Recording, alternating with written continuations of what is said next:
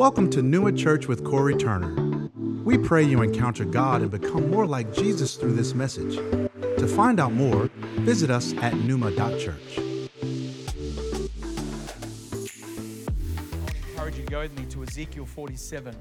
I want to read from verses 1 to 12, and we're going to read about prophets, uh, Prophet Ezekiel's vision of the water flowing from the temple. And this week, as I've been um, sort of studying this and looking at this to share today, um, it's been a real wrestle, to be honest with you, because there's so much in here. We literally could spend a month just unpacking all that is in these verses. And there's so many different aspects to it. I've preached it before, and, but I really felt like the Lord wanted me to zero in and focus on uh, verses 3 to 5. We're going to read 1 to 12, but particularly take note of verses 3 to 5, and uh, let's uh, read it together. The Bible says in Ezekiel 47, verse 1 Then he, being the angel of the Lord, brought me back to the door of the temple. And behold, water was issuing from below the threshold of the temple toward the east, for the temple faced east. And the water was flowing down from below the south end of the threshold of the temple, south of the altar. Verse 2 then he brought me out by way of the north gate and led me around on the outside to the outer gate that faces toward the east. And behold, the water was trickling out on the south side. Verse 3 Going on eastward with a measuring line in his hand. This is the angel in the vision.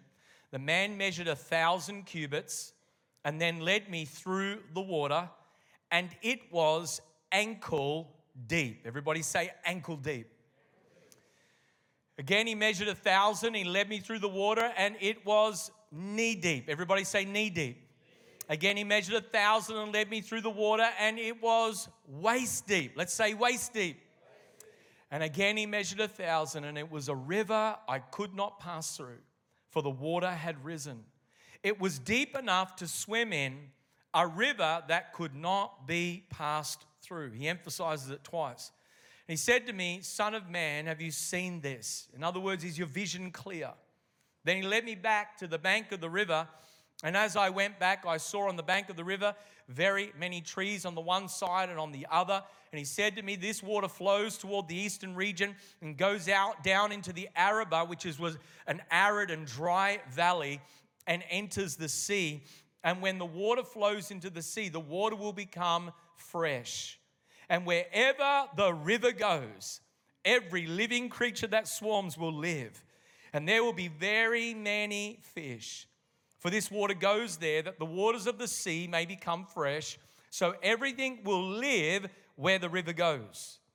Fishermen will stand beside the sea from Engedi to Eneglaim. It will be a place for the spreading of nets. Its fish will be of very many kinds, like the fish of the great sea. But its swamps and marshes will not become fresh, they are to be left for salt. And on the banks, on both sides of the river, there will grow all kinds of trees for food.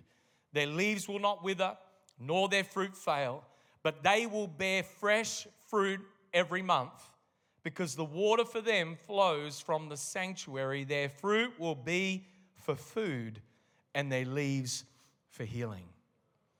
I want to speak to you today on the subject in over my head. In over my head. You know, when uh, our younger son Joshua, uh, who's now 15 and, and taller than me, pray for me. Um, when, when Joshua was a little boy and we were teaching him how to swim, we were on a family holiday and we're at this beautiful resort, and I take him down to uh, the swimming pool, and uh, we're trying to teach him how to be confident in water and and so he's on the edge of the swimming pool, and we're in the shallow end, and I sort of just step out about a meter and a half, and I'm wanting my son to trust his dad. And I'm wanting him to sort of jump into the water, into my arms, and I'm trying to, you know, encourage him hey, dad will catch you, daddy will catch you, you jump in. And it took, you know, everything to try and get this rebellious kid to, to, to jump into the water and trust his dad. And I realized after a few minutes of trying this, he's looking at me like, I ain't trusting you, babe. And so I had to go where he was, pick him up, bring him into the water, and actually teach him how to be confident in the water. And by the end of that time together, we're down the deep end. He's jumping in. Why? Because he learned that he could trust his father to look after him and to catch him as he learns this new skill in his life. And I began to think about how many of us hold back in our relationship with our Heavenly Father because we don't really trust His nature. And many believers get stuck at a point in time in their relationship and they don't go any further because there are certain issues and challenges, maybe from their past, that have sort of marked them and, and, and blocked them from moving further and forward into the fullness of God's presence and plan for their lives. There are all sorts of reasons why people sort of stop at the halfway house of, sort of convenience or comfort zone and don't go further. One of those reasons is because of what we call the father wound. Some of us have grown up in broken families where we have broken relationships with our earthly father. And because of that father wound, it shapes all of our relationships. It shapes how we engage not only with each other horizontally, but vertically in our relationship with our Heavenly Father. And it isn't often until we get healing for the brokenness in our own families and our own past that we can truly begin to relate to God as a perfect Heavenly Father. Because we tend to project onto Father God the brokenness of our past. Other reasons why some of us stop sort of halfway in our walk with God is because of disappointment. We, we maybe prayed for something, believed for something, and didn't happen, and we get disappointed and we get hurt and we get frustrated. Maybe there's offense there towards God. Maybe there was a, a leader in another church that hurt us, or maybe even in this church that hurt you. And so there's all this sort of uh, offense and hurt and woundedness there. And, and then what happens is when we're hurt in relationships, we tend to become self reliant and we sort of stiff arm people and hold people off at arm's length because we, we, we think we're the only ones that we can trust. And when there's been a lot of wounding and hurting in people's lives, there can be a real sort of barrier and blockage to people relating to Father God. There are lots and lots of reasons why that we would block God out from certain parts of our lives. And when that happens, we tend to revert back to uh, the mechanism of control in our lives. And so we don't live surrendered lives, we live controlled lives. We try to compartmentalize and control everything in our lives to keep us safe. And it's actually a defensive mechanism to try and protect our heart. And on one level, you can understand it. On another level, it will slowly erode, steal, kill, and destroy your life and what God has intended for you. Proverbs 3 5 and 6, it says, Trust in the Lord with all of your heart. Didn't say trust in the Lord with some of your heart or a quarter of your heart, but with all of your heart. Don't lean on your own understanding. Acknowledge the Lord in all your ways, and He will make straight your paths. We, we are in relationship with an all in God. Love the Lord your God with all your heart, all your soul, all your strength and all your mind. And one of the primary responsibilities of fivefold ascension gift ministry, a preacher, a teacher, a pastor, a leader in the house, is to make sure that we as spiritual leaders present a brilliant and accurate view of who God, our Heavenly Father, actually is. And unfortunately, the church has done a disservice to many believers and the wider community at large by often false teaching and presenting to the world a really limited and inferior and powerless view of who our God is. We need a fresh revelation of who our God actually is because your revelation of who God is to you will determine how you relate to Him. If that's limited, if it's inferior, or if it's distorted, it's going to impact the depths, the levels that you will go in your intimacy with Jesus. And it's really important to note that the outpouring of revival on Super Bowl Sunday last year on August 28th was connected uh, to a simple prayer, lots of prayer that were happening in the church in the lead up to that but a simple prayer as I walk down the side tunnel and I ask the Lord, Lord, will you father me at a deeper level? No sooner had I walked 10 meters than the Holy Spirit said, Are you serious about that? How many of us know sometimes we don't know what we're really praying? We don't really, God, will you use me and do this and make this happen and get that contract? And Lord, give us this opportunity. And, and the Lord's like, Well, I, I'm, I'm, I'm going to, but I'm going to change you to get you ready for the answer to your own prayers. And every now and then the Holy Spirit just checks in and goes, Are you serious about that? Do you really know what you're praying? And so, no sooner had I answered, Yes, I want you to father me at a deeper level. And even though I had a revelation of the Father heart of God, five minutes later, the Holy Ghost blast cannon from heaven not just hit me, but hit our church. And we've been feeling the effects of that over the last eight months. It's interesting to note that both the Toronto outpouring in the 90s and the Brownsville revival in Pensacola, Florida, uh, in the uh, late 90s, early 2000s, all happened on Father's Day. Why? Because Randy Clark was preaching on the revelation of the Father heart of God in Toronto. Steve Hill was preaching on a revelation of the Father heart of God in Brownsville. And so let us not underestimate the power of growing in an accurate revelation of the Father heart of God because there is a direct correlation between the measure of presence you carry in your life and your understanding, awareness, and access to the Father heart of God in your life.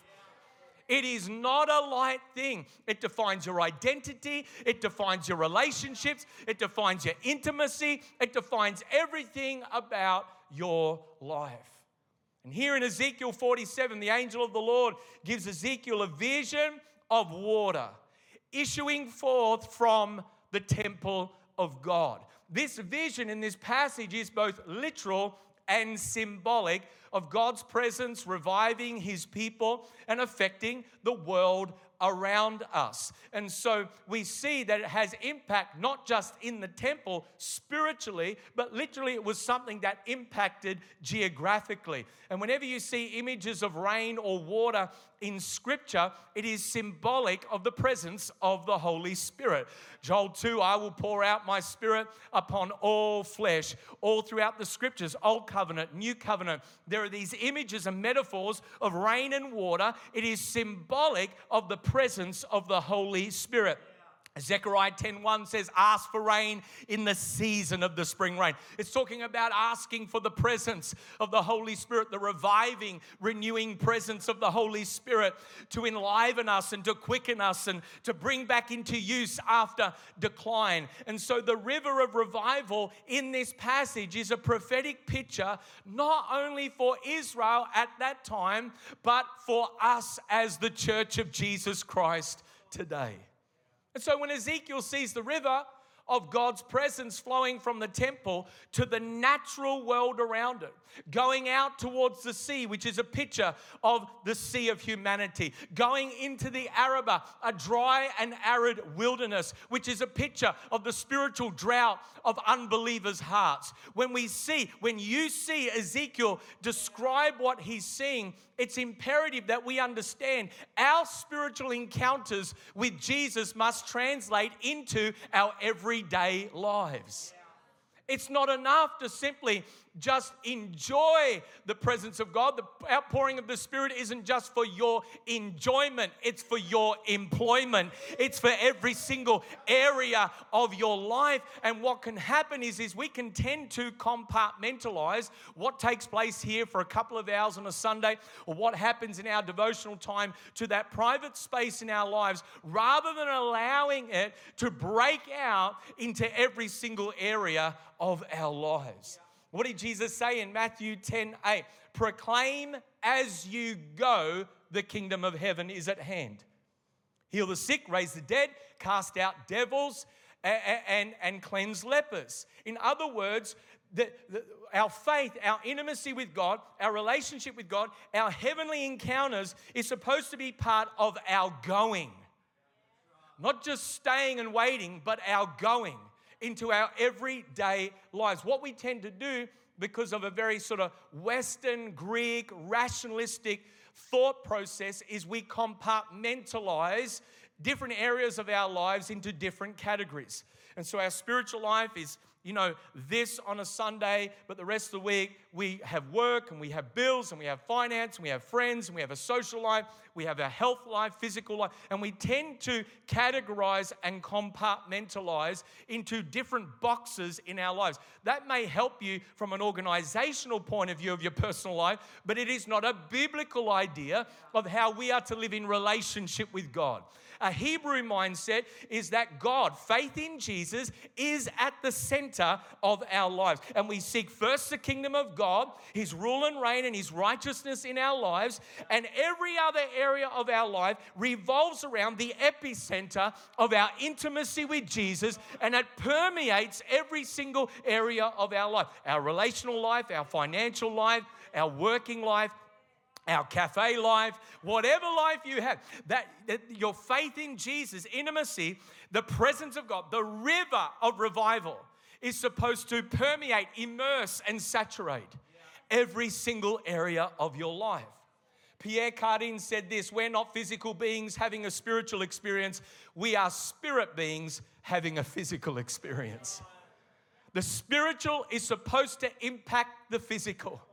And as long as our heavenly encounters are divorced from everyday realities, we can't fulfill the prayer of our master and our savior Matthew 6:10 your kingdom come your will be done on earth as it is in heaven.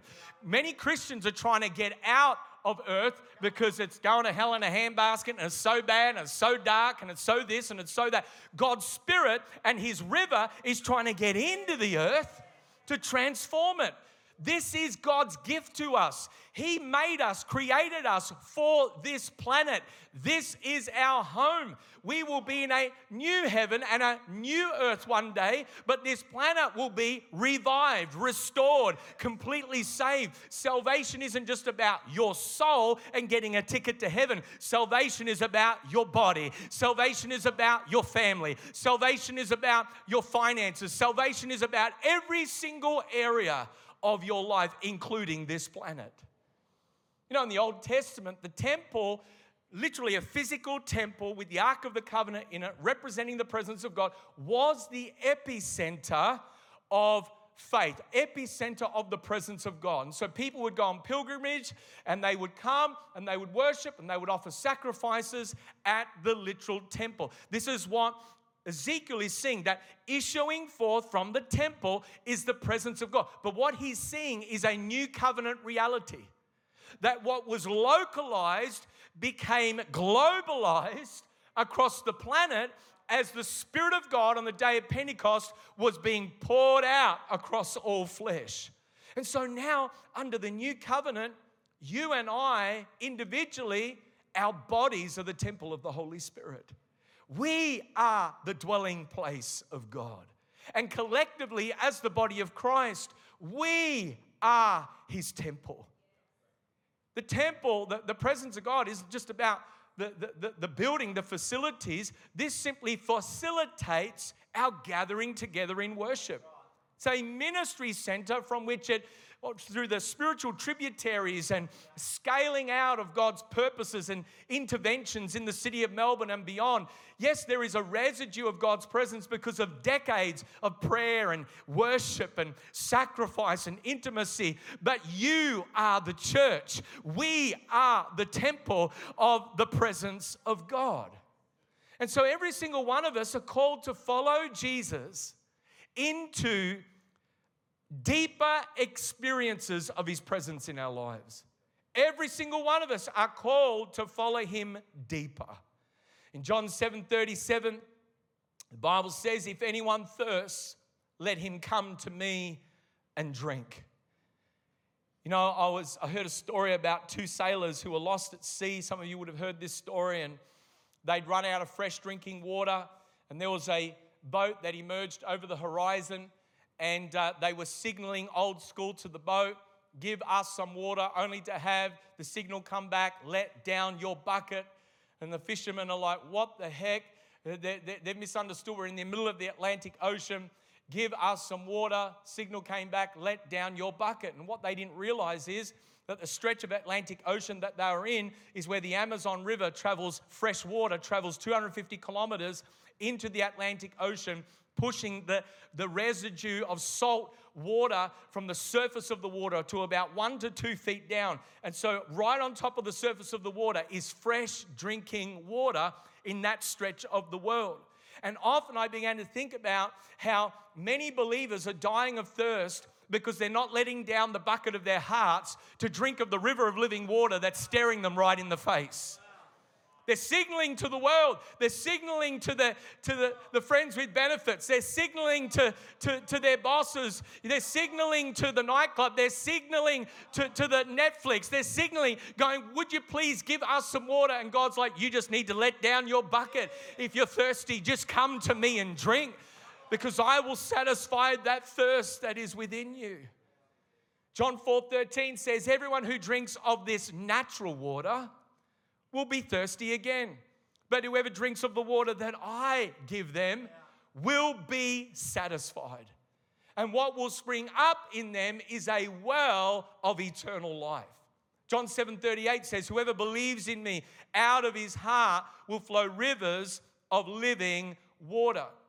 If you want rivers of living water to flow from your life, you first need to come to the source and drink. And notice it's plural. It's not just a river, it's rivers. In other words, God wants a multifaceted and continuous flow of Holy Spirit power surging through your life.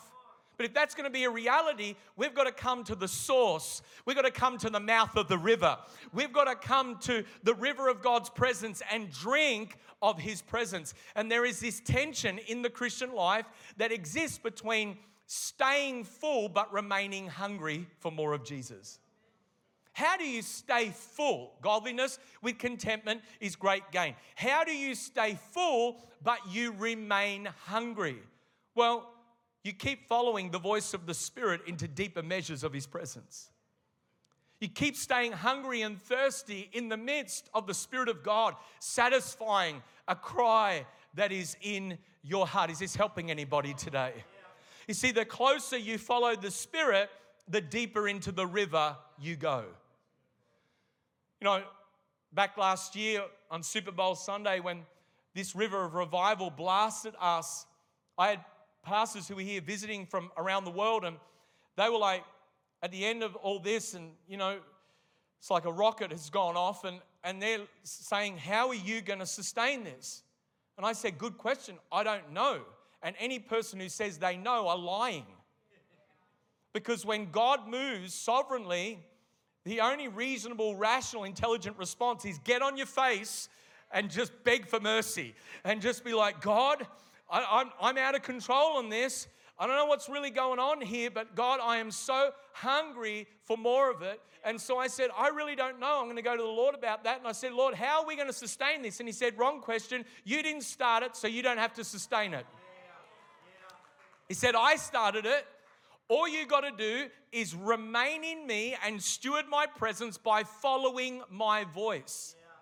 And I've learned in life when I hit something, I don't know what to do. I hear those words, son, just follow me.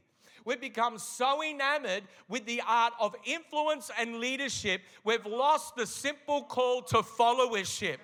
Jesus didn't ask you to be a leader. He asks you to follow Him and He will make you something. He'll make you a fisher of men. And our society is so enamored with who's following me on social media, who's following me in my workplace, who's following my lead. And God's looking for someone to just humble themselves enough to say, We'll just get into the slipstream of the Spirit and follow the Lord and do what He asks you to do. You see, when we stop following, the river stops flowing. Bible says in John 3:34, God gives the spirit without measure. He gives you himself. He gives all of himself. He laid it all down on the cross. He does not withhold from you. So if there is lack in our lives or the measure of his presence has leveled off in our lives, the lack is on our end. We've stopped following when the river stops flowing. And so we've got to come back to our first love. And we've got to come back to that source of living water. And, and here is Ezekiel. He follows the angel and he's led. He's not doing it, he's being led by the angel of the Lord into deeper levels of the river. And it measures ankle deep, knee deep, waist deep, and to the point that he can do nothing but swim in it. Let's look at verses 3 to 5 and unpack this a little bit. Going on eastward with a measuring line in his hand, the man measured a thousand cubits and then led me through the water, and it was ankle deep. Again, he measured a thousand and led me through the water, and it was knee deep. Again, he measured a thousand and led me through the water, and it was waist deep. Again, he measured a thousand, and it was a river I could not pass through, for the water had risen. It was deep enough to swim in, a river that could not be passed through. Imagine a river a mile wide, but an inch deep. You had a little infant, a little to- uh, child, or a toddler, you probably feel comfortable as long as you were around that toddler to let that toddler play and, and sort of splash around in, in a river, in, in a stream of water that was only an inch deep. But if you were to take that same body of water and narrow it to about 100 meters, I'm telling you, the current, the force, and momentum of that would be so significant, you wouldn't let yourself be in it, let alone your kid. All right, here is Ezekiel, and he's being led by the Spirit into different measures of water, again, representing the presence of God. So these different measures of water are like depth indicators of relationship with God. Some believers get to ankle deep with God and say, far enough. Not going any further. I, I'm in the shallow end of the kids' pool playing with the kids' toys of the kingdom, and I can feel the contact of the river, of the water on my ankles, but I'm still in control. Yeah. A lot of amens on that one. So we don't mind dipping our foot in the water. How many of us know whenever you, you know, been beside a stream, or maybe not the Yarra River, but beside a stream or something, you dip your foot in the water and, and, and it's, it's refreshing. There's something about it, but you're still in control. You can easily just pull your feet out. You can easily stand at ankle deep water, move around, go for a run, do whatever you need to do. The issue is you've made contact with the river of his presence, but you're still Lord of your life. Then some believers get to knee deep with God and say, okay, I'm a little bit further into this, but far enough. This is where you're starting to feel the strength of the current.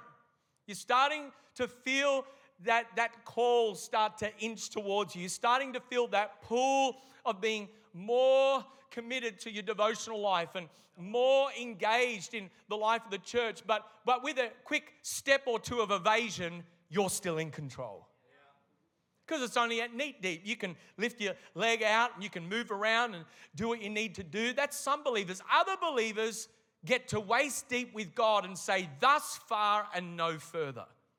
I mean, I've been on this journey for a little while now, and I, have had my ankles wet, and, and now I've been knee deep, and now I'm starting to serve in the life of the church, and, and I'm having regular devotions, and, but I'm not too sure about all that manifestation of the Spirit stuff and I'm not too sure whether I actually want to be a bold witness in my workplace for the Lord. And I don't really, I want to follow Jesus, but I want to be in my comfort zone and I want it to be convenient to my lifestyle. And so this is where the current of the river is starting to affect our daily lives. We're starting to see some fruitfulness, but it's, and we hear the call, He must increase, I must decrease, but we still have a measure of movement to control ourselves.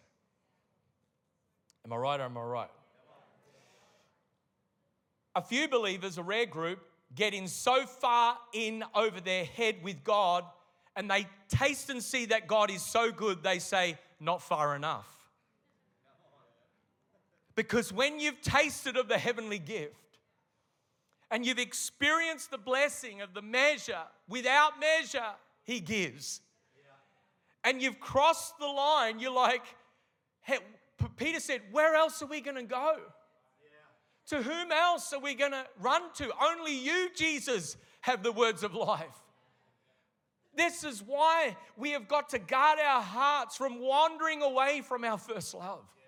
Guard our hearts. There's so many people. If the, the church in Australia, the body of Christ, had everyone in it who was in it 10 years ago, five years ago, 20 years ago, 30, 40 years ago, I'm telling you, it'd be like 30, 40% of the nation is saved. But over time, what happens is people who got ankle deep and knee deep and waist deep, maybe even in over their heads, became overly familiar. They didn't remain hungry, they didn't remain thirsty, and they went back to knee deep and to ankle deep. And then before you know it, it's, it's, a, it's a cold call. They're out. It's, it's like they got cold feet because it's stuff has distracted them. They're no longer in love with Jesus. But I'm telling you, when you've tasted and seen of the goodness of His presence and you uh, humble yourself like a little child and in awe and wonder, you look into the presence of Jesus and remind yourself again, where would I be apart from His grace? Where would I be apart from His goodness in my life? All you can do is surrender and swim. You've let go of the nets of safety and comfort. I love that passage where Jesus comes to the disciples, calls them, and the Bible says that Peter and John let go of their nets. They burnt their, Elisha burnt his plow. He broke it and he burnt it to follow the call of God upon his life. Some of us have heard the call to follow Jesus, but we're still holding on to the nets.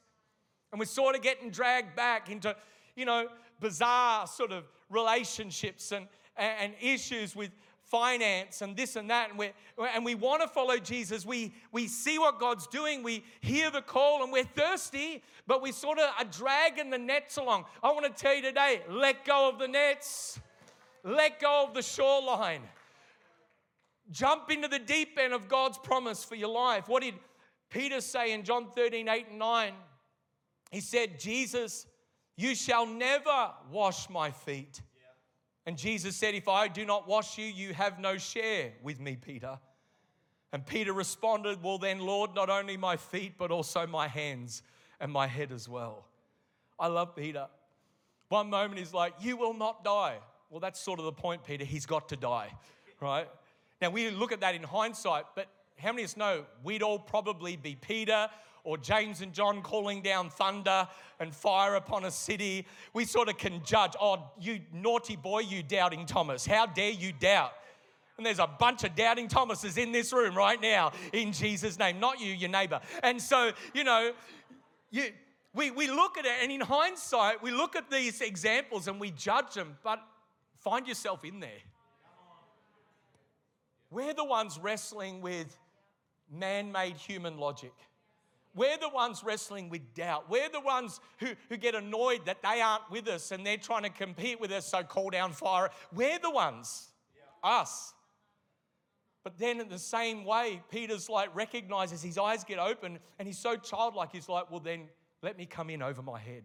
Yeah. He was the one who said, Lord, to whom else can we go? Only you have the words of life. For all of Peter's challenges and issues, it was him that God used on the day of Pentecost to open up his mouth and give glory to God. Because even though you may not be perfect and mess up in your daily life, when you come in low with a childlike heart and a hungry, thirsty heart for Jesus, God says, I can move through your life. My river can actually touch your heart, touch your life, and impact people around you. You see, to follow Jesus is to get in so far over your head, you're totally yielded to the river. And what relationship with Jesus is actually is a journey of transition from control to surrender.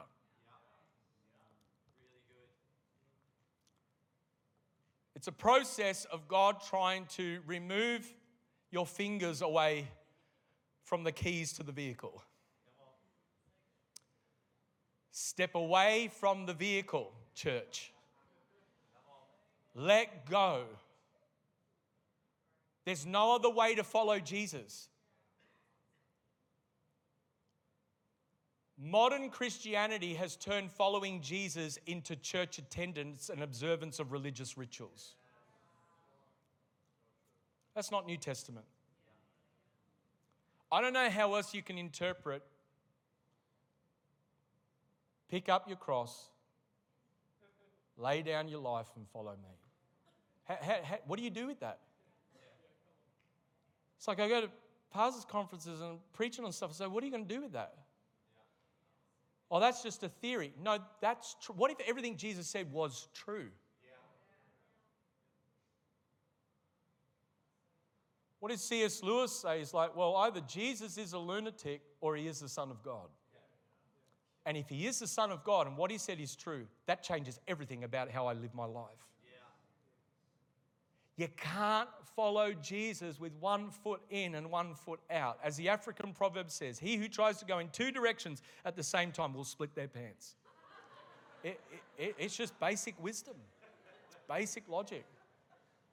And so many people are like, I want to do my thing, but for two hours on a Sunday, I'll do your thing. No, we've got, to, we've got to allow God to integrate this river into every single area of our lives. And for me, to be honest, this has been some of the journey of my life. Growing up in the church, baptized in the Spirit when I was six, I'd be on mission with my dad every Sunday in, in Lygon Street, my early years, four, five years of age. He'd be there witnessing, sharing his faith, and ministering on the streets. I'd be there with him, getting freaked out by the crazies that were on the street. True story. And, and I grew up with this awareness, this love, this passion for God. But in my adolescent years, when the call of God came close to go deeper, move from knee deep to waist deep, and waist deep to being over my head, I struggled with that. I never wanted to, I, I was so afraid of speaking. You wouldn't know it now, but I was so nervous, so afraid. I used to get people to, guests to come in and speak in my place because I just didn't want to do it. I ran away from this and I ran into the fitness industry, the police force, anything but this. And then I realized at some point I was going to have to surrender.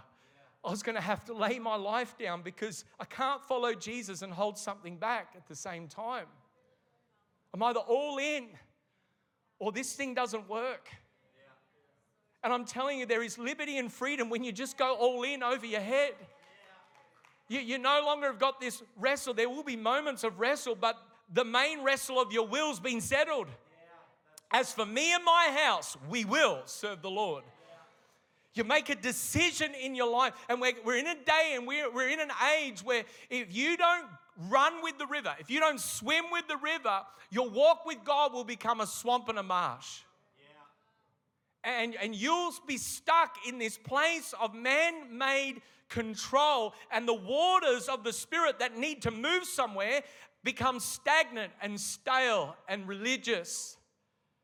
It doesn't impact anything. And then you get bored. If you're bored with God, bored with church, bored with Christianity, you've stopped following the voice of the Spirit. That river's become a swamp. It's become a marsh like it was around this river. Oh Lord, don't let us become a swamp church. Don't let us be swamp believers, but let us be river rats in Jesus' name. Let us get in the river and swim in the river. You're either going to yield to the river or you're going to get stuck in the swamp.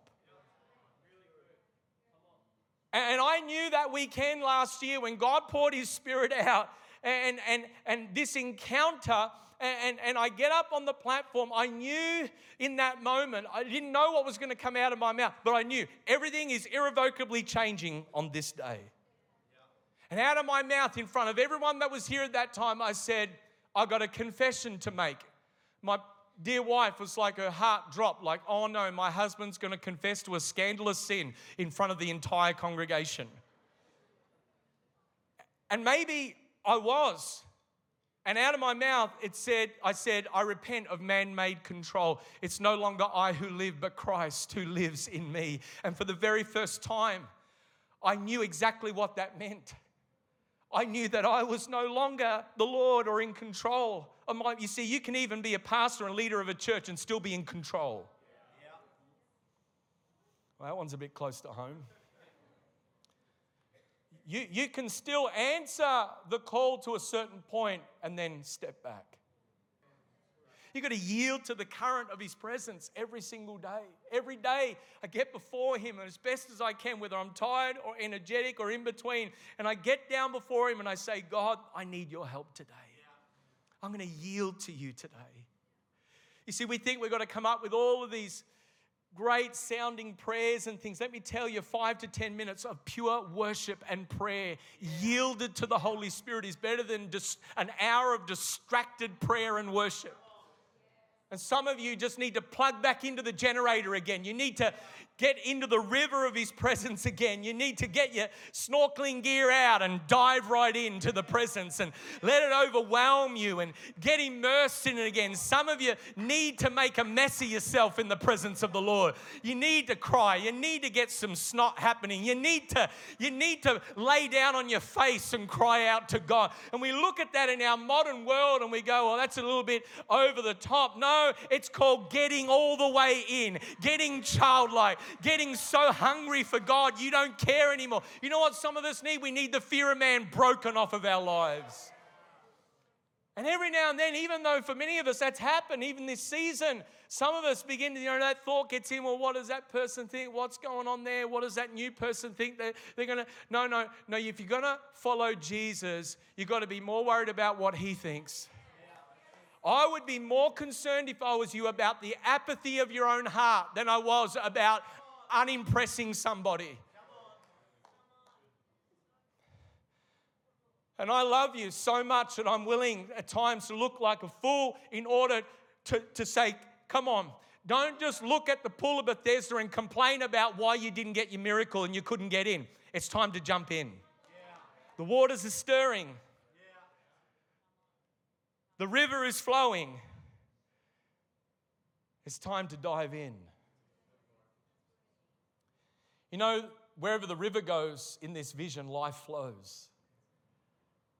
There's provision, there's healing, there's harvest, there's fruitfulness.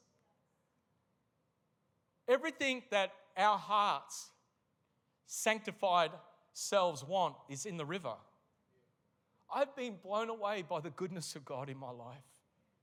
You know, things that I, back in those adolescent years, that I withheld, that I struggled with control over. And the things that I didn't want to do because I didn't know how, you know, itinerant preachers and church planners, how did they survive? How did they make ends How did they look after their family? God's asked me to do all of those things, by the way. The very things I refuse to do.